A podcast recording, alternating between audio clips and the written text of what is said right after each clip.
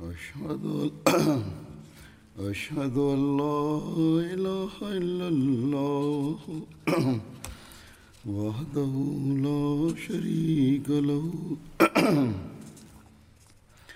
وأشهد أن محمدا عبده ورسوله. أما بعد فأعوذ بالله من الشيطان الرجيم. بسم الله الرحمن الرحيم. الحمد لله رب العالمين. الرحمن الرحيم. مالك يوم الدين. إياك نعبد وإياك نستعين. اهدنا الصراط المستقيم صراط الذين أنعمت عليهم غير المغضوب عليهم ولا الضالين Hazrat Abu Bakr Siddique ரதியல்லாஹு அன்ஹு அவர்களது வாழ்க்கையின் சில சம்பவங்களை நான் எடுத்துரைப்பேன் ஹஸ்ரத் அபுபக்கர் அவர்களது மரணத் தருவாய் நெருங்கிய போது அன்னார் Hazrat Abdur Rahman bin Awf அவர்களை அழைத்து எனக்கு உமரை பற்றி கூறுங்கள் என்று கூறினார்கள். அதற்கு அன்னார் அதாவது ஹஸ்ரத் அப்துர் ரஹ்மான் பின் அவுஃப் அவர்கள் அல்லாஹ்வின் தூதரின் ஹலீஃபாவே அல்லாஹ் மீது ஆணையாக அவர் அதாவது ஹஸ்ரத் உமர் தங்களது ஆலோசனைக்கும் மேலாக சிறந்தவராவார். அவர்களது இயல்பில் உள்ள கடுமையை தவிர்த்து என்று கூறினார்கள். ஹஸ்ரத் அபுபக்கர் அவர்கள் என்னிடம் மென்மையை பார்ப்பதினால் கடுமை காட்டுகிறார்கள் என்று அன்னார் கூறினார்கள். ஒருவேளை தலைமை பொறுப்பு அவர்களிடம் ஒப்படைக்கப்பட்டுவிட்டால் அவர்கள் தன்னிடமுள்ள தமது பெரும்பாலான விஷயங்களை விட்டுவிடுவார்கள். ஏனென்றால் நான் எவர் மீதாவது கடுமை காட்டினால் அவர்கள் என்னை அந்த மனிதருடன் சமாதானம் செய்து கொள்ள வைக்க முயற்சிப்பார்கள். மேலும் நான் எவரிடமும் மென்மையாக நடந்து கொண்டால் அவர்கள் அவரிடம் நான் கடுமையாக நடந்து கொள்ளுமாறு கூறுவார்கள். அதற்கு பிறகு ஹசரத் அபுபக்கர் அவர்கள் ஹசரத் உஸ்மான் பின் அஃபான் அவர்களை அழைத்தார்கள். மேலும் அவர்களிடம் ஹஸ்ரத் உமர் அவர்களை பற்றி வினவினார்கள். ஹஸ்ரத் உஸ்மான் அவர்கள் அன்னாரது அகம் புறத்தை விட சிறந்ததாகும். மேலும் அவர் போன்று எங்களில் எவரும் இல்லை என்று கூறினார்கள். ஹஸ்ரத் அபுபக்கர் அவர்கள் இரண்டு சபா சஹாபிகளிடமும் ஒருவேளை நான் ஹஸ்ரத் உமர் அவர்களை விட்டுவிட்டால் நான் உங்கள் இருவரிடமும் கூறியவற்றை வேறு எவரிடமும் கூறிவிடாதீர்கள் என்று கூறினார்கள். பிறகு ஹஸ்ரத் அபுபக்கர் அவர்கள் கூறினார்கள் ஒருவேளை நான் ஹசரத் உமர் அவர்களை விட்டுவிட்டால் நான் உஸ்மானை தாண்டி செல்வதில்லை. உங்களது விவகாரங்களில் எவ்வித குறையும் வைக்காமல் இருக்க அவர்களுக்கு அதிகாரம் உள்ளது தற்போது நான் உங்களது விவகாரங்களை விட்டும் விலகிவிடவும் உங்களது மூதாதையராகிவிட வேண்டும் என்பதே எனது விருப்பமாகும். ஹஸ்ரத் அபுபக்கர் அவர்களது நோயின் நாட்களில் ஹஸ்ரத் தல்ஹா பின் உபைதில்லா அவர்கள் ஹசரத் அபுபக்கர் அவர்களிடம் வந்தார்கள். மேலும் தாங்கள் ஹசரத் உமர் அவர்களை மக்களுக்கு ஹலிஃபாவாக ஆக்கிவிட்டீர்களா? அவர்கள் தாங்கள் இருக்கும்போதே மக்களிடம் எவ்வாறு நடந்து கொள்கிறார்கள் என்பதை பார்க்கின்றீர்கள். அவர் தனித்து இருக்கும்போது என்ன நிலை ஏற்படும்? தாங்கள் உங்களது இறைவனை சந்திப்பீர்கள். மேலும் அவன் உங்களிடம் பொறுப்பை பற்றி கேட்பான். அதாவது அல்லாஹு தாலா தங்களிடம் உங்களது பரிந்துரையை பற்றி கேட்பான் என்று கூறினார்கள். ஹசரத் அபுபக்கர் அவர்கள் என்னை உட்கார வையுங்கள் என்று கூறினார்கள். அன்னார் படுத்திருந்தார்கள். என்னை அமர வையுங்கள் என்று கூறினார்கள். அன்னார் சாய்ந்தவாறு அமர்ந்தார்கள். அவர்கள் உட்கார வைக்கப்பட்டார்கள். அன்னார் நீங்கள் என்னை அல்லாஹவை கொண்டு அச்சுறுத்துகிறீர்களா? நான் எனது இறைவனை சந்திப்பேன். மேலும் அவன் என்னிடம் கேட்டால் நான் உன்னுடைய அடியார்களுள் மிகச் சிறந்தவரை உன்னுடைய அடியார்களுக்கு ஹலிஃபாவாக ஆக்கியுள்ளேன் என்று பதிலளிப்பேன் என்று கூறினார்கள். ஹஸ்ரத் முஸ்லிஹிமவுத் ரதி அல்லாஹூ அன்ஹு அவர்கள் இது குறித்து வரலாற்று நூல்களின் ஆதாரத்துடன் எடுத்துரைக்கிறார்கள். ஹஸ்ரத் அபுபக்கர் அவர்களது மரணம் நெருங்கியதும் அன்னார் சஹாபாக்களிடம் நான் யாரை ஹலிஃபாவாக நியமிப்பது? என்று ஆலோசனை கேட்டார்கள். பெரும்பாலான சஹாபாக்கள் ஹசத் உமர் அவர்களது தலைமையை பற்றி தங்களது விருப்பத்தை வெளிப்படுத்தினார்கள். மேலும் சிலர் ஹசத் உமர் அவர்களது இயல்பில் கடுமை அதிகம் உள்ளது மக்கள் மீது கடுமை கொண்டுவிடக்கூடாது என்று மட்டுமே ஆட்சேபனை செய்தார்கள். அதற்கு அன்னார் இந்த கடுமை அவர்கள் மீது பொறுப்பு சூட்டப்படாமல் இருந்தவரையே இருந்தது. தற்போது ஒரு பொறுப்பு அவர்கள் மீது சுமத்தப்படும். அவர்களது கடுமையான இயல்பும் சரிசமமாக ஆகிவிடும் என்று கூறினார்கள். இவ்வாறாக ஹஸ்ரத் உமர் அவர்களது ஹிலாஃபத்தின் மீது திருப்தி கொண்டார்கள். ஹஸ்ரத் அபுபக்கர் அவர்களது உடல்நிலை மிகவும் மோசமாகிவிட்டிருந்தது. எனவே ஹஸ்ரத் அபுபக்கர் அவர்கள் தனது துணைவியார் அஸ்மா அவர்களது உதவியுடன் அன்னாரது கால்கள் தடுமாறிய நிலையில் கைகள் நடுங்கிக் கொண்டிருந்த நிலையில் அன்னார் பள்ளி வாயிலுக்கு வந்தார்கள். மேலும் அனைத்து முஸ்லிம்களிடமும் உரை நிகழ்த்தியவாறு நான் பல நாட்களாக தொடர்ந்து ஒருவேளை நான் மரணித்து விட்டால் உங்களது ஹலிஃபாவாக யார் இருப்பார் என்பது பற்றி சிந்தித்துள்ளேன். இறுதியில் மிகவும் யோசித்து மேலும் துவாக்கல் செய்த பிறகு உமர் அவர்களை ஹலிஃபாவாக நியமிப்பதையே உகந்ததாக கருதுகிறேன். எனவே என்னுடைய வஃபாத்துக்கு பிறகு உமர் உங்களது ஹலிஃபாவாக இருப்பார்கள் என்று கூறினார்கள். அனைத்து சஹாபாக்களும் மற்ற மக்களும் அன்னாரது தலைமையை ஏற்றுக்கொண்டார்கள். மேலும் ஹஸ்ரத் அபுபக்கர் அவர்களது வஃபாத்துக்கு பிறகு ஹஸ்ரத் உமர் அவர்களிடம் பையத் நடந்தது. பிறகு இது குறித்து மேலும் ஒரு இடத்தில் ஹஸ்ரத் முஸ்லிம் ரதி அல்லாஹூ அன்ஹு அவர்கள் நியமனம் தொடர்பான ஆட்சேபனைக்கு பதிலளித்தவாறு கூறுகிறார்கள். ஒருவேளை சமுதாயத்தின் தேர்தலினாலேயே எவரும் ஹலீஃபாவாக ஆக முடியும் என்று கூறப்பட்டால் ஹஸ்ரத் அபுபக்கர் அவர்கள் ஹஸ்ரத் உமர் அவர்களை நியமனம் ஏன் செய்தார்கள் என்றால் அதற்கான பதில் யாதெனில் அன்னார் வெறுமனே நியமனம் செய்யவில்லை. மாறாக சஹாபாக்களிடம் அன்னார் ஆலோசனை பெற்றது நிரூபணமாகியுள்ளது. வித்தியாசம் உள்ளது என்றால் இது மட்டுமே ஆகும். அதாவது மற்ற ஹலீஃபாக்கள் ஹலீஃபாவின் வஃபாத்திற்கு பிறகு தேர்ந்தெடுக்கப்பட்டார்கள். ஆனால் ஹசரத் உமர் அவர்கள் ஹசரத் அபுபக்கர் அவர்கள் இருக்கும்போதே தேர்ந்தெடுக்கப்பட்டு விட்டார்கள். பிறகு அன்னார் அத்தோடு நிற்கவில்லை. அதாவது ஹசரத் அபுபக்கர் அவர்கள் இத்தோடு நிற்கவில்லை. அதனை போதுமானதாக கருதவில்லை. சில சஹாபாக்களின் ஆலோசனையை பெற்ற பிறகு அன்னார் உமர் அவர்களது ஹிலாஃபத்தை அறிவிப்பு செய்ததோடு மட்டுமின்றி கடுமையான பலவீனத்திலும் கூட அன்னார் தனது மனைவியை தாங்கி பிடித்தவாறு மஸ்ஜிதை அடைந்தார்கள். மேலும் மக்களிடம் மக்களே நான் சஹாபாக்களிடமிருந்து ஆலோசனை பெற்ற பிறகு எனக்கு பிறகு ஹிலாஃபத்துக்காக உமர் அவர்களை விரும்பியுள்ளேன். நீங்களும் இந்த ஹிலாஃபத்தை ஒப்புக்கொள்கிறீர்களா? என்று கேட்டார்கள். அதற்கு அனைத்து மக்களும் தங்களது விருப்பத்தை வெளிப்படுத்தினார்கள். ஆக இதுவும் ஒரு வகையில் தேர்தலாகவே இருந்தது. ஹசரத் அபுபக்கர் சித்திக் ரதி அல்லாஹு அன்ஹு அவர்களது நோய் மற்றும் உயில் தொடர்பாக மேலும் எழுதப்பட்டுள்ளது. தபரியின் வரலாற்று நூலில் ஹசரத் அபுபக்கர் அவர்களது நோய் மற்றும் வஃபாத் பற்றிய குறிப்பு இவ்வாறு குறிப்பிடப்பட்டுள்ளது. அவர்களின் நோயின் காரணம் யாதெனில் ஜமாதியுல் ஆஹிர் ஏழாம் தேதி திங்கட்கிழமை அன்று அன்னார் குளித்தார்கள். அன்றைய தினம் மிகவும் குளிராக இருந்தது. அதன் காரணத்தினால் அன்னாருக்கு காய்ச்சல் ஏற்பட்டது. அது பதினைந்து நாட்கள் வரை இருந்தது. எதுவரை என்றால் அன்னார் தொழுகைக்காக வெளியே வருவதையும் உகந்ததாக கருதவில்லை. அன்னார் ஹசரத் உமர் அவர்களை தொழ வைக்குமாறு கட்டளையிட்டார்கள். மக்கள் அன்னாரை நலம் விசாரிக்க வந்து கொண்டிருந்தார்கள். ஆனால் ஒவ்வொரு நாளும் அன்னாரது உடல்நிலை மிகவும் மோசமாகிக் கொண்டே இருந்தது. அக்காலகட்டத்தில் ஹசரத் அபுபக்கர் அவர்கள் அன்னாருக்கு ரசுலே கரீம் சல்லல்லாஹூ அலஹி வசல்லம் அவர்கள் வழங்கியிருந்த அந்த வீட்டில் தங்கியிருந்தார்கள். மேலும் அவர்களது வீட்டிற்கு எதிரே ஹஸ்ரத் உஸ்மான் அவர்களது வீடு அமைந்திருந்தது. நோயின் காலகட்டத்தில் அன்னாரை பெரும்பாலும் ஹஸ்ரத் உஸ்மான் அவர்கள் கவனித்து கொண்டார்கள். அன்னார் பதினைந்து தினங்கள் வரை நோய்வாய்ப்பட்டிருந்தார்கள். ஒருவர் அன்னாரிடம் தங்களது மருத்துவரை அழைத்தால் நன்றாக இருக்கும் என்று கூறினார். அவன் என்னை பார்த்துவிட்டான் என்று அன்னார் கூறினார்கள். மக்கள் அவன் உங்களிடம் என்ன கூறினான் என்று கேட்டார்கள். அன்னார் அவன் இன்னி அஃப் அலு மா அஷா நான் நாடுவதையே செய்கிறேன் என்று கூறினார்கள். அவன் இன்னி அஃப் அலு மா அஷா நான் நாடுவதை செய்கிறேன் என்று கூறினான் என்று கூறினார்கள். மற்றுமொரு அறிவிப்பில் இவ்வாறு வருகின்றது. ஹசரத் அபுபக்கர் அவர்கள் நோய்வாய்ப்பட்டதும் மக்கள் அவர்களிடம் நாங்கள் தங்களுக்காக மருத்துவரை அழைத்து வரட்டுமா? என்று கேட்டார்கள்.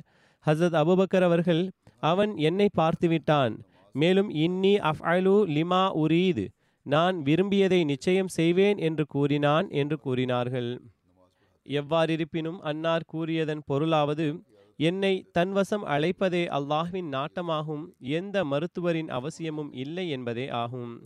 ஹஸ்ரத் அபுபக்கர் அவர்கள் செவ்வாய்க்கிழமை அன்று மாலை ஜமாதியுல் ஆஹிர் இருபத்தி இரண்டாம் தேதி பதிமூன்று ஹிஜ்ரியில் அறுபத்தி மூன்று வயதில் வஃபாத்தானார்கள்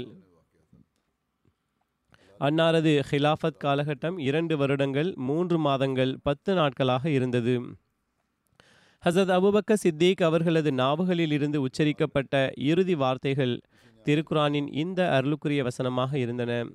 தவஃபனி முஸ்லிமன் வ அல்ஹக்னி பிஸ்வாலிஹீன் அதாவது என்னை கட்டுப்பட்டவனாக இருக்கின்ற நிலையில் வஃபாத்தை தருவாயாக மேலும் என்னை நல்லடியார்களின் கூட்டத்தில் சேர்ப்பாயாக என்பது அதன் பொருளாகும். ஹஸ்ரத் அபுபக்க சித்தீக் அவர்களது மோதிரத்தின் அச்சு நிஅமல் காதிர் அல்லாஹ் அதாவது அல்லாஹு தாலா எவ்வளவு வல்லமை படைத்தவனாவான் என்பதாகும். ஹஸ்ரத் ஆயிஷா அவர்கள் கூறுகிறார்கள் ஹஸ்ரத் அபுபக்கர் அவர்கள் என்னுடைய நல்லடக்கம் முடிந்த பிறகு எந்த ஒரு பொருளும் எஞ்சியிருக்கவில்லையே என்பதை பார்த்து கொள்ளுங்கள். எஞ்சியிருந்த பொருள்களை ஹஸ்ரத் உமர் அவர்களுக்கு கொடுத்து விட்டோம் ஏதேனும் பொருள் எஞ்சியிருக்கின்றதா? ஒருவேளை இருந்தால் அதனையும் அவர்களிடம் அனுப்பி வையுங்கள் என்று கூறினார்கள். நல்லடக்கம் குறித்து கூறினார்கள். அப்போது உடலில் இருக்கின்ற ஆடையையே தூய்மைப்படுத்தி மற்ற துணிகளுடன் அடக்கம் செய்யுங்கள் என்று கூறினார்கள். ஹசரத் ஆயிஷா அவர்கள் இது பழையதாகும். கஃபன் அணிவிக்கும் போது புதிதாக இருக்க வேண்டும் என்று கூறினார்கள். அதற்கு அன்னார் உயிருள்ளவர்கள் இறந்தவர்களை காட்டிலும் புதிய ஆடைக்கு அதிக உரிமை உடையவர்கள் ஆவார்கள். புதிய ஆடையை உயிருள்ள எவருக்காவது அணிய கொடுத்து விடுங்கள். அது மிகவும் சிறந்ததாகும் என்று கூறினார்கள். ஹசத் ஆயிஷா அவர்கள் கூறுகிறார்கள் அபுபக்கர் அவர்கள் தனது மனைவி ஹசத் அஸ்மா பின் உமைஸ் அவர்கள் அன்னாரை குளிப்பாட்ட வேண்டும். ஹசரத் அபுபக்கர் அவர்களது மகனான ஹசரத் அப்துல் ரஹ்மான் அவர்களுக்கு உதவி புரிய வேண்டும் என்று கூறியிருந்தார்கள். அன்னாரது கஃபன் துணி இரண்டு துணிகளை கொண்டதாக இருந்தது. அவற்றில் ஒரு துணி குளிப்பாட்டுவதற்காக பயன்படுத்தப்பட்டது. மூன்று துணிகளால் கஃன் அணிவிக்கப்பட்டது என்றும் அறிவிப்பில் உள்ளது. பிறகு அன்னார் ரசுலை கரீம் சல்லல்லாஹூ அலஹி வசல்லம் அவர்களது கட்டிலில் வைக்கப்பட்டார்கள். இது ஹஸ்ரத் ஆயிஷா அவர்கள் உறங்கும் கட்டிலாக இருந்தது. அதே கட்டிலில் அன்னாரது ஜனாசா எழுப்பப்பட்டது. ஹஸ்ரத் உமர் அவர்கள் ரசுலை கரீம் சல்லல்லாஹூ அலஹி வசல்லம் அவர்களது கபர் மற்றும் மிம்பருக்கு இடையில் அன்னாரது ஜனாசாவை தொலை வைத்தார்கள். அன்னாரை இரவு நேரத்தில் அதே அறையில் ரசுலே கரீம் சல்லல்லாஹு அலஹி வசல்லம் அவர்களது கபருடன் அடக்கம் செய்யப்பட்டது. அன்னாருடைய தலை ரசுலே கரீம் சல்லல்லாஹு அலஹி வசல்லம் அவர்களது தோள்களுக்கு நேராக வைக்கப்பட்டது. நல்லடக்கத்தின் போது ஹசரத் உமர் பின் ஹத்தாப் ஹசரத் உஸ்மான் பின் அஃபான் ஹசரத் தல்ஹா பின் உபைதில்லா மற்றும் Hazrat Abdul Rahman bin Abi Bakr ஆகியோர் கபரில் இறங்கி நல்லடக்கம் செய்தார்கள். இப்னு ஷஹாப் அறிவிக்கிறார்கள் ஹசரத் உமர் அவர்கள் அபுபக்கர் அவர்களை இரவு நேர அடக்கம் செய்தார்கள். ஹசரத் சாலிம் பின் அப்தில்லா தனது தந்தையின் இந்த கூற்றை எடுத்துரைக்கிறார்கள். அபுபக்கர் சித்தீக் அவர்களது வஃபாத்திற்கான காரணம் ரசுலே கரீம் சல்லல்லாஹூ அலஹி வசல்லம் அவர்களது வஃபாத்தின் கவலையே ஆகும். ஏனென்றால் ரசூலுல்லாஹி சல்லல்லாஹூ அலஹி வசல்லம் அவர்களது வஃத்திற்கு பிறகு அன்னாருடைய உடல் தொடர்ந்து பலவீனத்திலும் பலவீனமாகிக் கொண்டே இருந்தது. எதுவரை என்றால் அன்னார் இறந்தே விட்டார்கள். சில வரலாற்று ஆசிரியர்கள் ஒரு யூதன் விஷத்தை கலந்து கொடுத்த அந்த உணவே அன்னாருடைய வஃபாத்திற்கு காரணமாக இருந்தது என்று கூறுகிறார்கள். ஆனால் பொதுவாக வரலாற்றாசிரியர்கள் இந்த அறிவிப்பை மறுக்கவும் செய்கிறார்கள். ஹஸ்ரத் ஆயிஷா அவர்கள் கூறுகிறார்கள் ஹஸ்ரத் அபுபக்கர் அவர்களது வஃபாத்தின் நேரம் நெருங்கிய போது அன்னார் இது என்ன நாள்? என்று கேட்டார்கள். மக்கள் திங்கட்கிழமை என்று கூறினார்கள். அபுபக்கர் அவர்கள் ஒருவேளை இன்று நான் இறந்துவிட்டால் நாளைக்காக காத்திருக்க வேண்டாம். ஏனென்றால் எனக்கு ரசுலே கரீம் சல்லல்லாஹூ அலஹி வசல்லம் அவர்களுக்கு மிகவும் நெருக்கமாக இருக்கின்ற அந்த இரவு பகலோ அந்த இரவும் பகலுமே மிகவும் விருப்பத்திற்குரியதாகும் என்று கூறினார்கள். அதாவது அங்கு அடக்கம் செய்யப்பட்டால் மிகச் சிறப்பாக இருக்கும் என்று கூறினார்கள். ஹஸ்ரத் அபுபக்கர் அவர்கள் தனது சொத்து குறித்து கூறினார்கள் எனது வஃத்திற்கு பிறகு திருக்குரானின் கட்டளையின் அடிப்படையில் அதனை பிரித்து விடுங்கள். அதே போன்று மற்றொரு அறிவிப்பில் இவ்வாறு வருகிறது. சொத்தை வாரிசு இல்லாத உறவினர்களுக்கு ஐந்தில் ஒரு பங்கை வசியத் செய்தார்கள் என்றும் உள்ளது.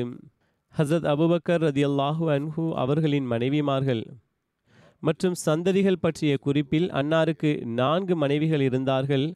முதலாவது குத்தைலா பின் அப்தில் உஸ்ஸா ஆவார்கள். இவர்கள் இஸ்லாத்தை ஏற்றுக்கொண்டது பற்றி கருத்து வேறுபாடு உள்ளது. இவர்கள் ஹசரத் அப்துல்லாஹ் மற்றும் ஹசரத் அஸ்மாவின் தாய் ஆவார்கள். ஹசரத் அபுபக்கர் அவர்கள் அவர்களை அறிவீனத்தின் காலத்திலேயே தலாக் கொடுத்து விட்டார்கள்.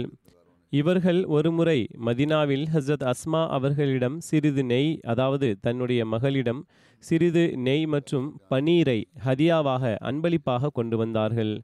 ஆனால் ஹசரத் அஸ்மா அவர்கள் அந்த அன்பளிப்பை பெற்றுக்கொள்ள மறுத்துவிட்டார்கள். மேலும் அவர்களை வீட்டில் நுழையவும் விடவில்லை. மேலும் ஹசரத் ஆயிஷா அவர்களிடம் இது குறித்து ரசுலே கரீம் சல்லாஹூ அலஹி வசல்லம் அவர்களிடம் கேளுங்கள் என்று கூறி அனுப்பினார்கள். ஹசரத் ஆயிஷா அவர்களிடம் சிறிது கேட்டு பதில் கூறுங்கள். என்னுடைய தாய் இவ்வாறு வந்துள்ளார்கள். மேலும் அன்பளிப்பு கொண்டு வந்துள்ளார்கள். நான் அவர்களை வீட்டில் நுழைய விடவில்லை. என்ன வழிகாட்டல் என்று கேட்டு அனுப்பினார்கள். அதற்கு ரசுலை கரீம் ஸல்லல்லாஹு அலஹி வசல்லம் அவர்கள் அவர்களை வீட்டிற்குள் வரவிடுங்கள். மேலும் அவர்களது அன்பளிப்பை ஏற்றுக்கொள்ளுங்கள் என்று கூறினார்கள். இரண்டாவது மனைவி ஹசரத் உம்மு ரூமான் பின்த் ஆமீர் ஆவார்கள். இவர்கள் பனு கன் ஆனா பின் ஹுசைமாவை சார்ந்தவர்கள் ஆவார்கள். அவர்களது முதல் கணவர் ஹாரிஸ் பின் சஜ்ரா மக்காவில் இறந்துவிட்டார். அவருக்கு பிறகு அபுபக்கர் அவர்களது திருமண பந்தத்தில் இவர் வந்துவிட்டார்கள். அவர்கள் ஆரம்ப காலத்திலேயே இஸ்லாத்தை ஏற்றுக்கொண்டார்கள். மேலும் ரசுலே கரீம் சல்லல்லாஹூ அலஹி வசல்லம் அவர்களிடம் பையத் செய்தார்கள். மேலும் மதீனாவை நோக்கி ஹிஜ்ரத் செய்தார்கள். அன்னாரது வயிற்றிலிருந்து ஹசரத் அப்துர் ரஹ்மான் மற்றும் ஹசரத் ஆயிஷா அவர்கள் பிறந்தார்கள். அன்னாரது வஃபாத் ஹிஜ்ரி ஆறாம் ஆண்டு மதினாவில் நிகழ்ந்தது. ரசுலே கரீம் ஸல்லல்லாஹு அலஹி வசல்லம் அவர்கள் தானே அவர்களது கபரில் இறங்கினார்கள் மேலும் அவர்களது மகுஃபிரத்திற்கான துவா செய்தார்கள். மூன்றாவது மனைவி ஹசத் அஸ்மா பின் உமைஸ் பின் மஹபத் பின் ஹாரிஸ் ஆவார்கள். அவர்களது பட்டப்பெயர் உம்மு அப்தில்லா ஆகும். மேலும் அன்னார் முஸ்லிம்கள் தாரே அர்க்கமில் நுழைவதற்கு முன்பாகவே இஸ்லாத்தை ஏற்றுக்கொண்டு ரசுலே கரீம் ஸல்லல்லாஹு அலஹி வசல்லம் அவர்களிடம் பையத் செய்துவிட்டிருந்தார்கள். அன்னார் ஆரம்ப காலத்தில் ஹிஜ்ரத் செய்தவர்கள் ஆவார்கள் அன்னார் தனது கணவர் ஹஸ்ரத் ஜாஃபர் பின் அபி தாலிப் அவர்களுடன் முதலில் ஹப்ஷாவை நோக்கி ஹிஜ்ரத் செய்தார்கள். மேலும் அங்கிருந்து ஹிஜ்ரி ஏழாம் ஆண்டு மதினா வந்தடைந்தார்கள். ஹிஜ்ரி எட்டாம் ஆண்டில் மோத்தா போரில் ஹஸ்ரத் ஜாஃபர் ஷஹீதானார்கள். எனவே அன்னார் ஹஸ்ரத் அபுபக்கர் ரதியல்லாஹு அன்ஹு அவர்களது திருமண பந்தத்தில் வந்தார்கள். அன்னாரது வயிற்றில் முஹம்மது பின் அபி பக்ர் பிறந்தார்கள். நான்காவது மனைவி ஹஸ்ரத் ஹபீபா பின் ஹாரிஜா பின் ஜயத் பின் அபு ஜுஹைர் ஆகும். அவர்கள் அன்சாரி கிளை கோத்திரமான ஹஸ்ரஜைச் சேர்ந்தவர்கள் ஆவார்கள் அபுபக்கர் அவர்கள் மதினாவிலிருந்து தூரமான பகுதியான சன் ஆவில் அன்னாருடன் வசித்து வந்தார்கள். அன்னாரது வயிற்றில் ஹஸ்ரத் உம்மே குல்சும் பிறந்தார்கள். அபுபக்கர் அவர்களது வஃபாத்திற்கு சிறிது காலம் முன்பு இவர்கள் பிறந்தார்கள். நான்கு மகன்கள் மற்றும் மூன்று மகள்கள் அவர்களது சந்ததிகள் ஆவர். முதல் மகன் Hazrat Abdur Rahman bin Abi Bakr அவர்கள் ஆவார்கள். அவர்கள் ஹசத் அபுபக்கர் அவர்களது மூத்த பையன் ஆவார்கள். அன்னார் ஹுதைபியாவின் தினத்தில் முஸ்லிமானார்கள் மேலும் பிறகு இஸ்லாத்தில் நிலைத்திருந்தார்கள். அன்னாருக்கு ரசுலே கரீம் சல்லல்லாஹு அலஹி வசல்லம் அவர்களது நெருக்கம் கிடைத்திருந்தது. அன்னார் வீரம் மற்றும் தைரியத்தில் மிகவும் பிரசித்தி பெற்றிருந்தார்கள். இஸ்லாத்தை ஏற்றுக்கொண்ட பிறகு அன்னார் புகழத்தக்க வகையில் செயல்பட்டார்கள். இரண்டாவது Hazrat Abdullah bin Abi Bakr ஆவார்கள். அன்னார் ரசுலே கரீம் ஸல்லல்லாஹு அலஹி வசல்லம் அவர்கள் மதினாவுக்கு ஹிஜ்ரத் செய்தபோது மிக முக்கிய பங்கு வகித்தார்கள். அன்னார் பகல் முழுவதும் மக்காவில் கழித்து வந்தார்கள். மேலும் மக்காவாசிகளின் செய்திகளை ஒன்று திரட்டினார்கள். பிறகு இரவு நேரத்தில் மறைந்தவாறு குகையை வந்தடைந்து அந்த செய்திகளை ரசுலே கரீம் ஸல்லல்லாஹு அலஹி வசல்லம் மற்றும் ஹஸ்ரத் அபுபக்கர் அவர்களுக்கு கூறுவார்கள். மேலும் காலை நேரத்தில் திரும்பி மக்கா சென்று விடுவார்கள். தாயிஃபின் போரில் அன்னார் மீது ஒரு அம்பு பட்டுவிட்டது. அதன் காயம் சரியாகவில்லை. மேலும் இறுதியில் அதன் காரணத்தினால் அபுபக்கர் அவர்களது ஹிலாஃபத்தில் அன்னார் ஷஹீதானார்கள். முஹம்மது பின் அபி பக்ரு மூன்றாவது மகன் ஆவார்கள். அஸ்மா பின் உமைஸ் அவர்களது வயிற்றில் பிறந்தார்கள். ஹஜ்ஜத்துல் விதாவின் சந்தர்ப்பத்தில் ஜுல் ஹலிஃபாவில் அன்னார் பிறந்தார்கள். ஹஸ்ரத் அலி அவர்களின் மடியில் அன்னார் வளர்ந்து வந்தார்கள். மேலும் ஹஸ்ரத் அலி அவர்கள் தனது காலத்தில் அன்னாரை எகிப்தின் கவர்னராக நியமித்தார்கள். அன்னார் அங்கேயே கொல்லப்பட்டார்கள். அறிவிப்புகளில் ஹசத் உஸ்மான் அவர்களை கொலை செய்தவர்களில் இவர்களது பெயரும் கூறப்படுகின்றது.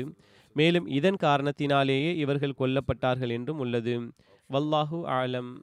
அவர்களது பிள்ளைகளில் நான்காவது Hazrat Asma bin Abi Bakr ஆவார்கள்.